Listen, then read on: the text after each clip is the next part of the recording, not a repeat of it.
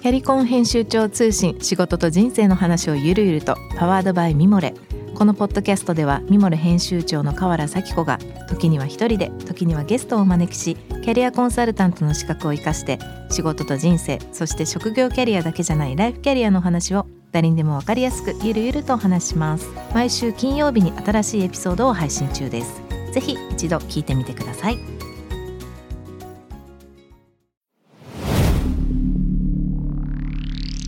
Spinner. こんばんは、ナビゲーターの中道大輔です。Vision to the Future 日本のカルチャーを作り出すもの、こと、人の魅力を吹き出し、世界に向けての価値観を共有するクリエイティブプログラムです。1月の11日ですね、えーこの番組も今年に入って2週目となりますが、皆さんいかがお過ごしでしょうか。どうでしょう、正月も、まあ少し経ってね、あのー10日、11日か経ってますし、こうなんとなく新年のリアルライフがこう始まった感満載な僕らからすると2日目になるでしょうか火曜日なんでね。といったところでしょうか、えーお元気でいらっしゃいますか。今年もねいろいろとやっていきたいと思いますがそして番組への、えーもし質問感想等ございましたらホームページの方からメッセージをお願いいたしますツイッターハッシュタグビジョンフューチャーをつけてつぶやいてください。インスタグラムもビジョンフューチャー813ということで、えーゲスト情報更新していますので、そちらの方も合わせて、ぜひぜひチェックしてみてください。はい。ということで、今週はまたグラフィックデザイナー、正木玲さんと、うーん、今後の、なんだろうな、日本についてなのか日本人についてなのか世界についてなのかみたいな話になると思うので楽しみにしていただければと思いますこんばんはこんばんは。えっ、と先週聞けなかった方もいらっしゃいますので、えー簡単に正木玲さんのプロフィール僕の方から紹介したいと思いますが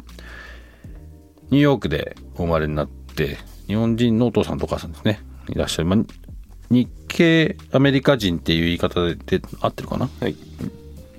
ニューヨーク生まれのグラフィックデザイナー、正木玲さんです。えーパーソンズ美術大学でイラストレーションを、そしてその後クーパーユニオンにてタイプデザインを学ばれて、バーモント美術大学でグラフィックデザインの修士号を獲得され、2017年、日本へ、えーまあ、東京へ、えー引っ越されてきて、活動開始と。2021年独立されて、今に至るわけなんですが、去年8月にですね、2021年8月に、まあ、日本のデザイン業界における構造的な、まあ、問題点気づきですよね。白人至上主義の西洋化の歴史とその文脈についてのリサーチを元にされた著書「サラリーマンはなぜサーフボードを抱えるのか」を個人で出版されておりますと。まあちょっと今日先週か。先週からこのちょっとこの番組に出ていただくきっかけになった、まあ、本なんですが、まあ、先週ちょっとね本の話いろいろ聞いたのでちょっと今週はもう少し広い話というか今後のこととかね話していきたいなと思うんですけどもうんとまあちょっと先週の話にも少しまあ当然かぶるんですけど先週、まあ、ちょっと僕の方から問題定義というか今の日本の問題として今ある現状のこととか状況についてあんまりこうクエスチョンをしていないところがまあなんか大きな問題なんだよなって僕は思ってるんだけど、まあ、東京に来て、まあ、4年ぐらい経ってうーん、まあ、ちなみにそのことについてはどう思いますか？ agree agree です。はい。ーなんかどういうふうになんか自分の経験でそういうのそうだなと思えることってある？そうだね。なんだろう。うーん。僕はなんかゲイの友達とか多いんだけど、ん。なんか、うん、まだなんかに日本とか東京ではそこまでうん。なんていうのどうやっていうの許されてない 感じが結構悲しいと思う、うん。で友達もなんかそれを自由に表現できないのが、うん。うん、結構遅れてると思うんなんかそういうそうだよね。なんかそういうおそらくだけどまあ LGBT の問題とかう、うん。そのまあいろんなことそうだけど日本ってうんと人と違うことをすごく嫌ったりとかうん。もしくはその環境の問題もそうかもしれないけどあまりこう日本とこの島国の中でこの中である程度大きな経済を持ってて人もそれなりにたくさん1億2000万ってこう順番で言ったら本当6番目か7番目ぐらいに多い人口があって、回ってんだよねその中で。うん。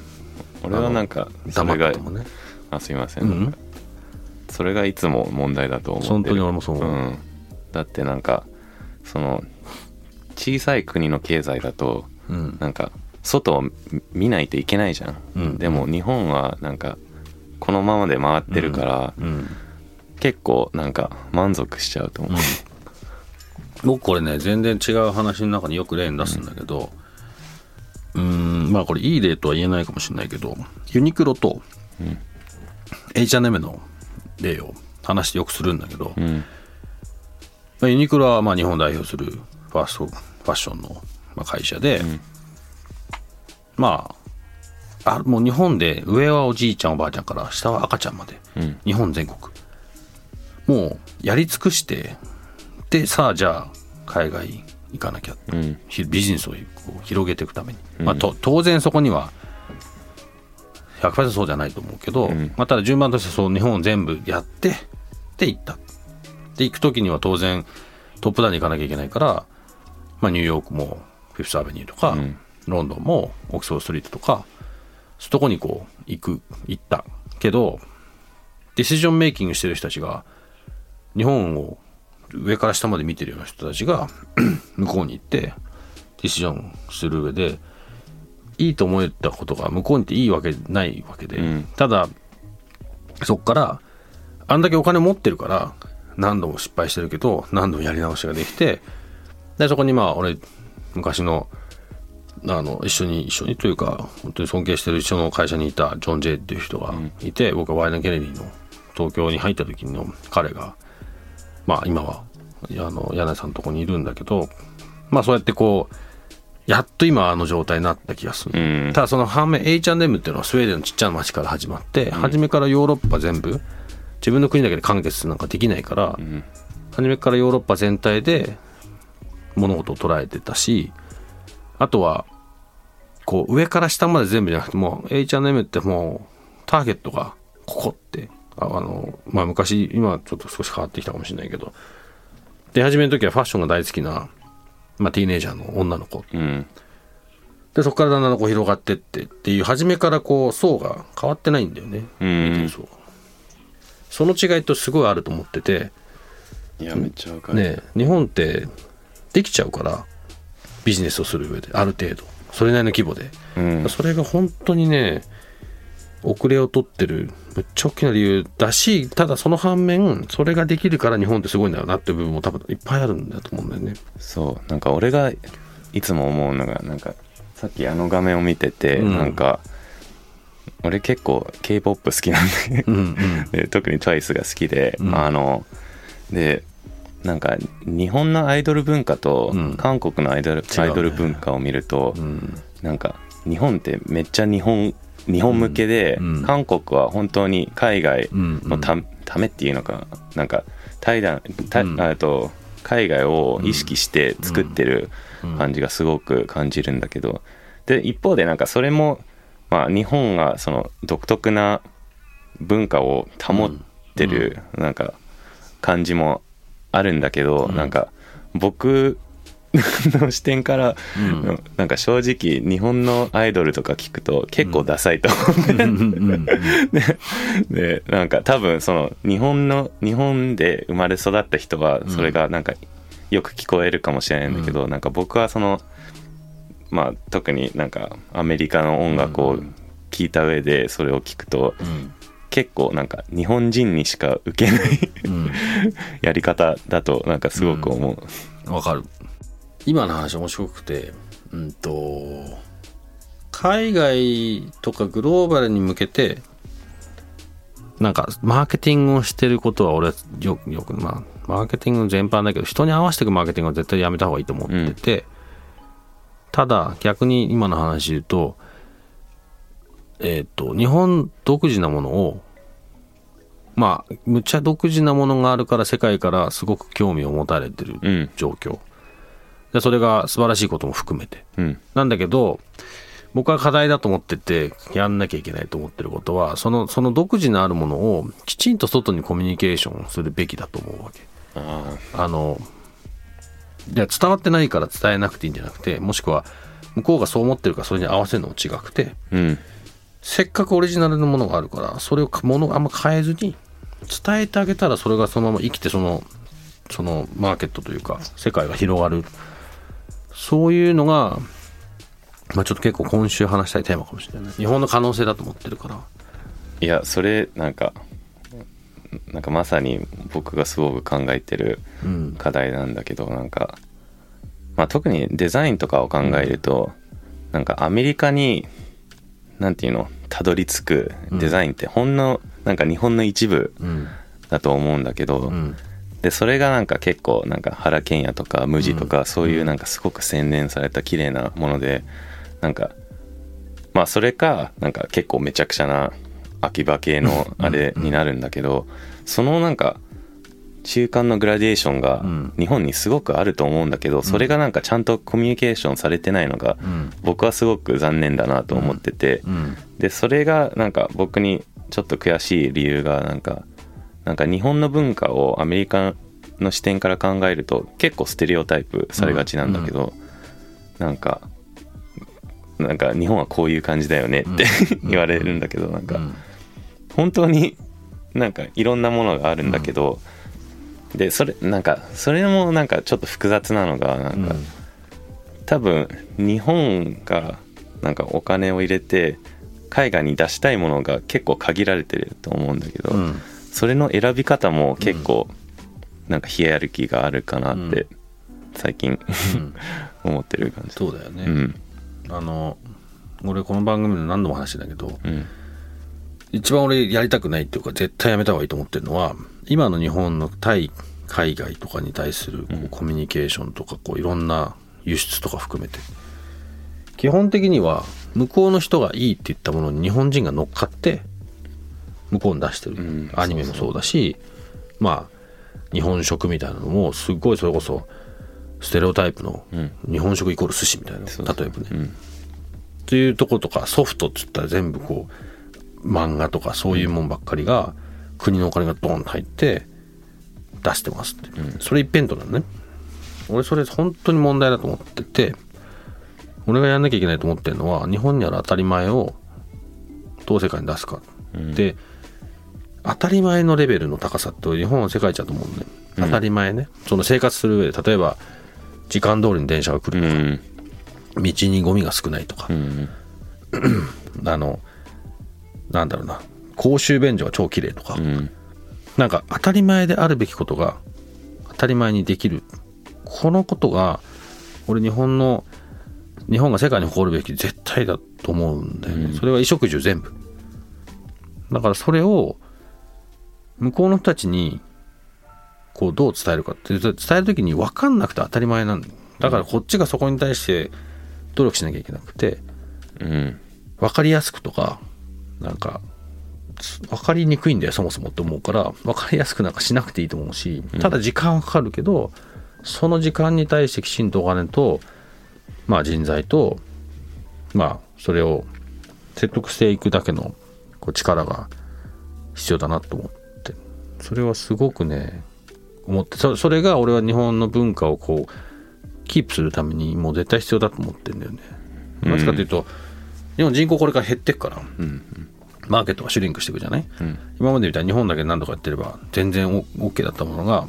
できなくなっちゃってるのと、今例えばうちで言うと最近お茶のブランドを今作ってる途中なんだけど、グリーンティーのね、うんでなんでそれやってるかっていうとまあいろいろあの例えばサードウェブコーヒーがバーってきてその次になんとなくグリーンティーがいいんじゃないかなとかっていう、そう普通のそういう話もあるけど、ん。僕らがメインにしまあメインなんでやりたいかの軸はちゃんとその日本の文化がちゃんとこう世界にちゃんと出る。ってうん言った時に逆を見ると日本のお茶の農家さんってこれほっとくとなくなっていっちゃう可能性がすごく高い、あのお茶の農家っていうこと自体をビジネスとしてつな続けられる人が減ってってるしまあ大変だし。でそこにお金が回らないから若い人たちがそれやらなくなっちゃってるしさらには、まあ、これ今いろいろ話しながらあの分かってきたことなんだけど、えっと日本のお茶屋さんの、まあ、ほとんど半分以上、まあ、な7割ぐらいって言ってたかな。今もペットボトルで売るお茶を作らなきゃいけなくなる、うん。そこにしか需要がないから,、だかうんら本当にいいお茶を作ってた人がおじいちゃんおばあちゃんになっても仕事辞めちゃうか、うん。そのいいいいお茶の茶葉とかその今までのつながってきた文化みたいなものが一斉になくなり始めてるね。うん。ただその背景とかそのお茶のクオリティとかそれに対しての思いみたいなこれまでの過去の話うん。を全部セットにして例えばじゃあアメリカとかロンドンとかどっか外に作り出してあげたらそのマーケット。をその農家さんは生きられるんだよね、うん。もしくはその農家の子孫の人がその仕事をできる。これで文化の継承だと思うんだけどそれって多分まあ今お茶の一個の例だけどそういうのが多分たくさんあるんだよね。うん。だこれを今僕らがやんないとさっき言った自分たちの子供が大人になった時に結構いろんなものがそのままほっとくとなくなっちゃうなうん。あことれめっなんかちゃ問題だと思ってんだよね。そうなんかそれに関して僕がなんか思うのもなんか日本人がやらないとなんか その海外の人がうん奪いに来るそう。例も結構あってね。まあ、特にニューヨークではなんか抹茶とかがうん。結構流行ってて、うん。でそれのなんかまあなんか白人の人がうん。なんか宇治に行ってなんかそれをエグザールサイズしてなんかまたニューヨークに持って帰ってなんかこういうね。そうかっこいいものがあるあるってなんかそれをなんか売れなんか売るのもうん。結構なんか残念だ。んなんかそのなんか歴史とか背景をすすごく理解してないからうん。結構そのまあもちろんなんかそのあアメリカの顧客に関してのマーケティングはうまいかもしれないけど、その実際のリスペクトは足りないと思ってて、うん。そのリスペクトが消えていくのもうん。ちょっと残念なこことかな、うん。だからそれってあのまあすすっごい極端に言うと、うん。海外の人が日本のいいものを持ってってやるのは勝手にやってたと思うわけ、うん。ただ俺それ問題だと思うのはそれに気づいてない日本の俺らの問題とそれ以上のことができてない自分たちの問題がすごい今何とかしたくて。うん。だから今この番組もそうだし自分たちでややりたいことっていうのもなんだろうきちんとその正しいことを僕らが世界に伝えていかなきゃいけないっていうなんか使命あるかなと思う、うん伝えないから伝えない、まあ、言葉の問題も大きいけどそれ以上に、まあ、さっきの話じゃないけどこの中の日本の国内の中で結構みんな満足しちゃう部分がうん。多いからそういう人をねちょっといろいろなんかきっかけでつながってって違うまあこの番組のねあの話もしてるんだけどなんか大きなムーブメントにできたらいいなって思うね。うん。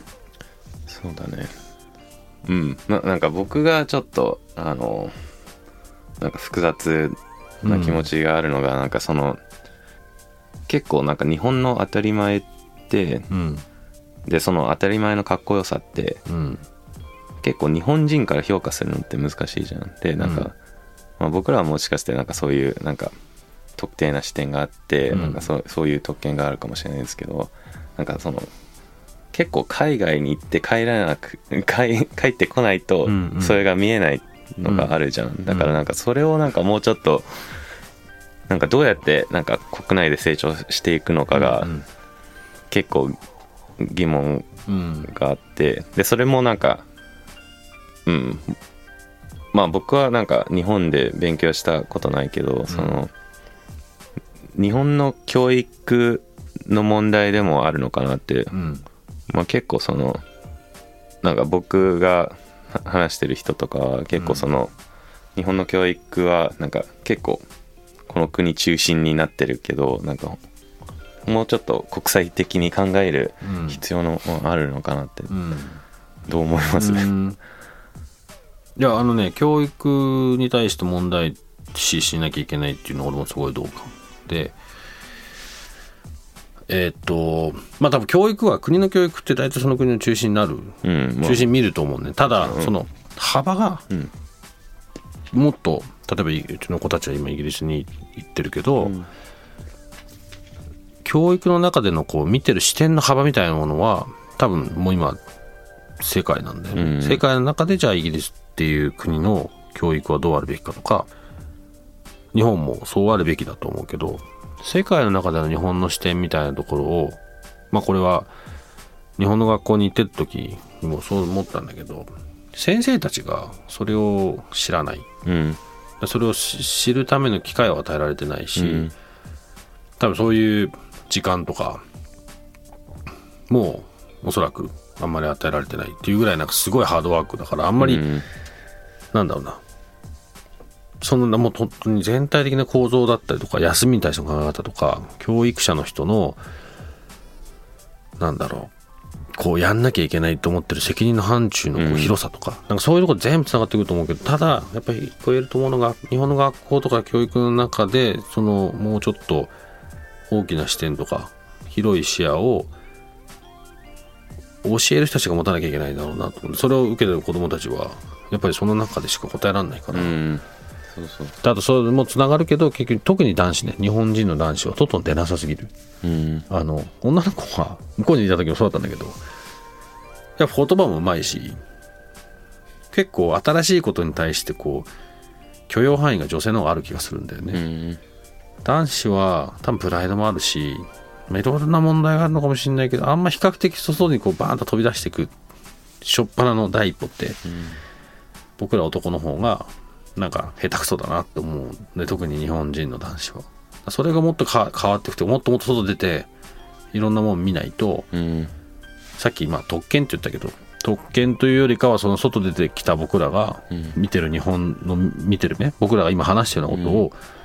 理解する経験値がないそれを変えないといけないんじゃないかなと思う、いいとか悪いとかって話じゃないけどね。そうそう。まあこれなんかちょっと失礼かもしれないけどなんか、うん。なんか日本人の人って英語結構下手だと思う。でなんかそれがなんかちょっとそのままや。うんなんか英語がそのなんかグローバルななんか言語になってるのもちょっと問題かもしれないけど、なんかうん。そのなんかインテミデーションみたいのがあるかもしれないと思う、うん。結構なんかうん。なんかうん。これなんか悪い言い方かもしれないけどなんか日本日本で英語話せるっていう人もうん。そそこまでレベル高くないから、うん。なんかそれなんかもうちょっとどうにかしないといけないのかな。そうだね。うん。うーんと、まあ、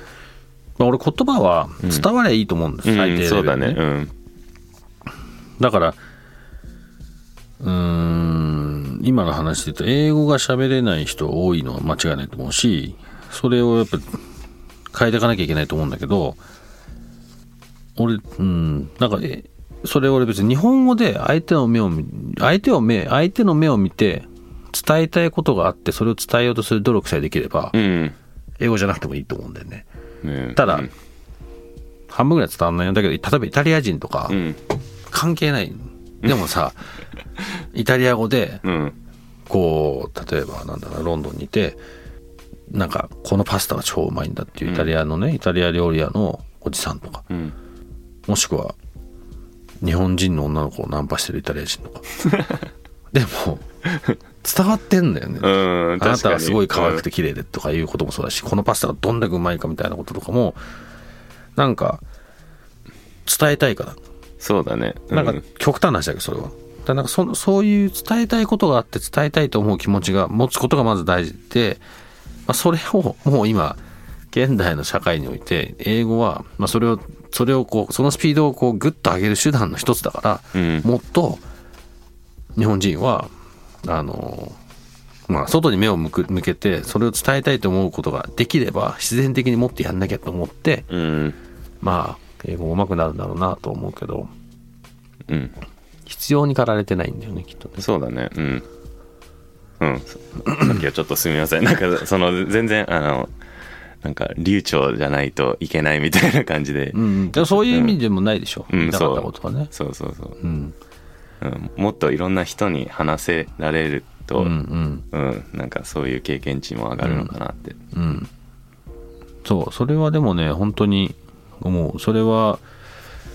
なんだろうな今コロナだからなかなかできないとはいえ、なんかのこの番組がきっかけになったらいいなとは思いますが。どうでしょうかリスナーの皆さん。あのねなんかそういうまあこういう話、まあ、夜中の2時の2時から3時の番組なんでまあそういったこれは社会問題だと僕らは思ってるのでぜひそんな風に聞いてもらえればいいなと思いますが、まあ、いろんな話してきましたけども、まあ、最後にですねあのーどうだな、まあ、いろんな課題の話もしたし、まあ、いろんなこうこうまあ身近におけるいろんなこの話もしたけど最後にき先週ちらっと話したけど正木玲君のインスタのあのパッケージの説明って言ったらいいのかな？はい。解説日本のパッケージのあの話をちょっと聞きたくて。はい。リアクションどう？あれ。好きな人は好き。ねえ。この前は超何これ？超？なんかプロテインの魚スティックみたい魚スティック。なマグロ？超活力。うん。っていう まあプロテインバーみたいな。うん。なんでこれちなみに始めたの？なんでだろう。なんか最初はうんどれだっけ？なんかビール結構好きなんだけど、ん。でなんかコロナ禍あの全然居酒屋とか行けないからなんかどこだっけ？朝日がこういうなんていうの？まトップを全部、うん。ああ、あれね。うん。生ビールの感じが出るあそう生ビール感うん。みたいのが出た,、出たんだけどそれが面白くってそれをなんかレビューしようっていう、うん。なんかやって。うん。でもそれそれになんか結構なんだろうまあ反応が良かったよりはなんかうん。僕が作るのがちょっと楽しかったっていう、うん。うん。ちょっと、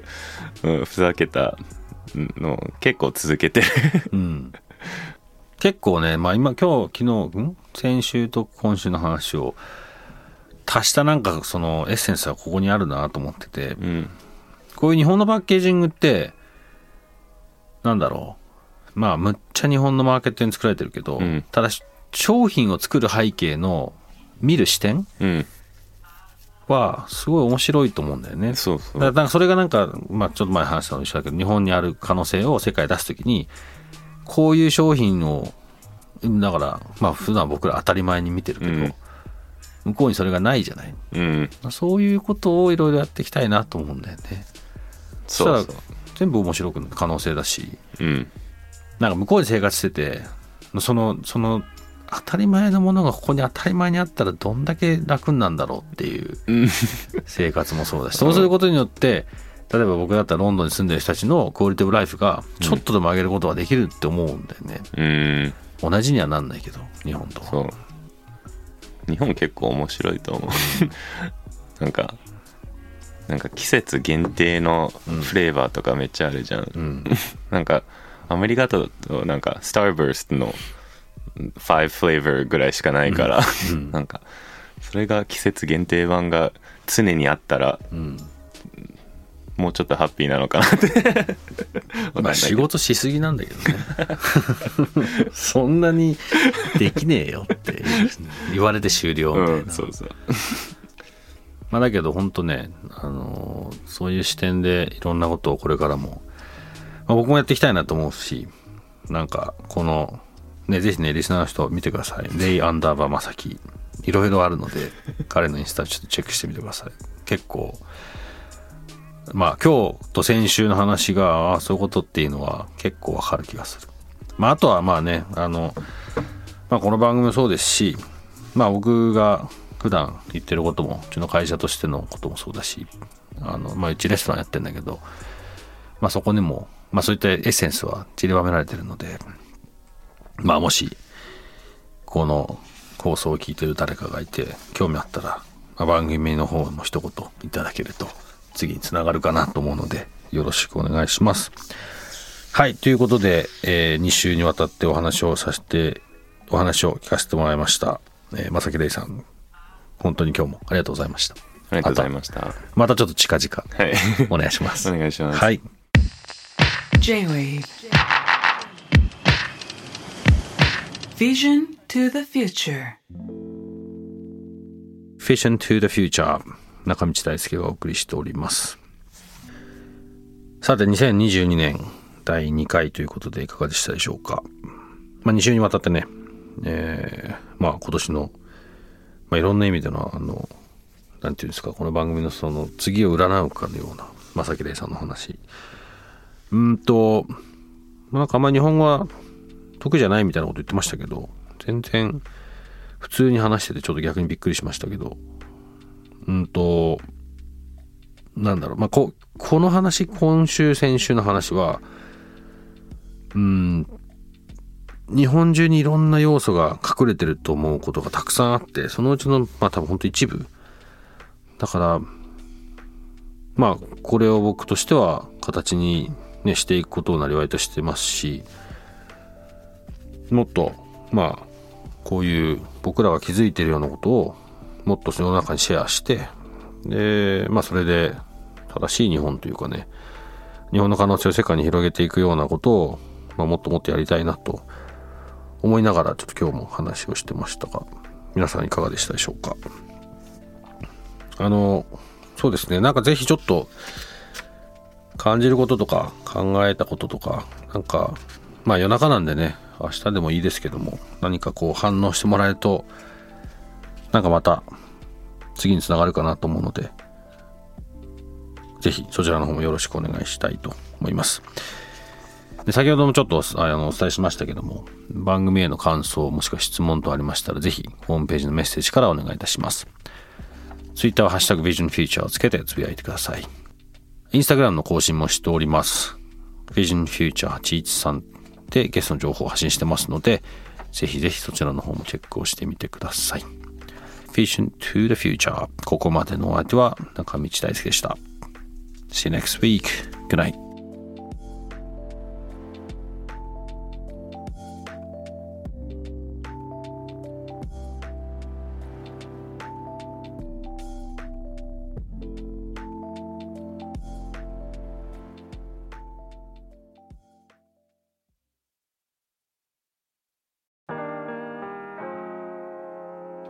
神崎めぐみと編集者の大森洋子でお届けする雑談ポッドキャスト「ウォンと私のお名前なんての?ふと私って誰なんだ？と自分がぐらついてしまうそんなあなたと毎日を楽しくするサバイバル術を一緒に考えていきます。ウォンとは毎週水曜日朝5時に配信。ぜひお聞きのプラットフォームでフォローしてください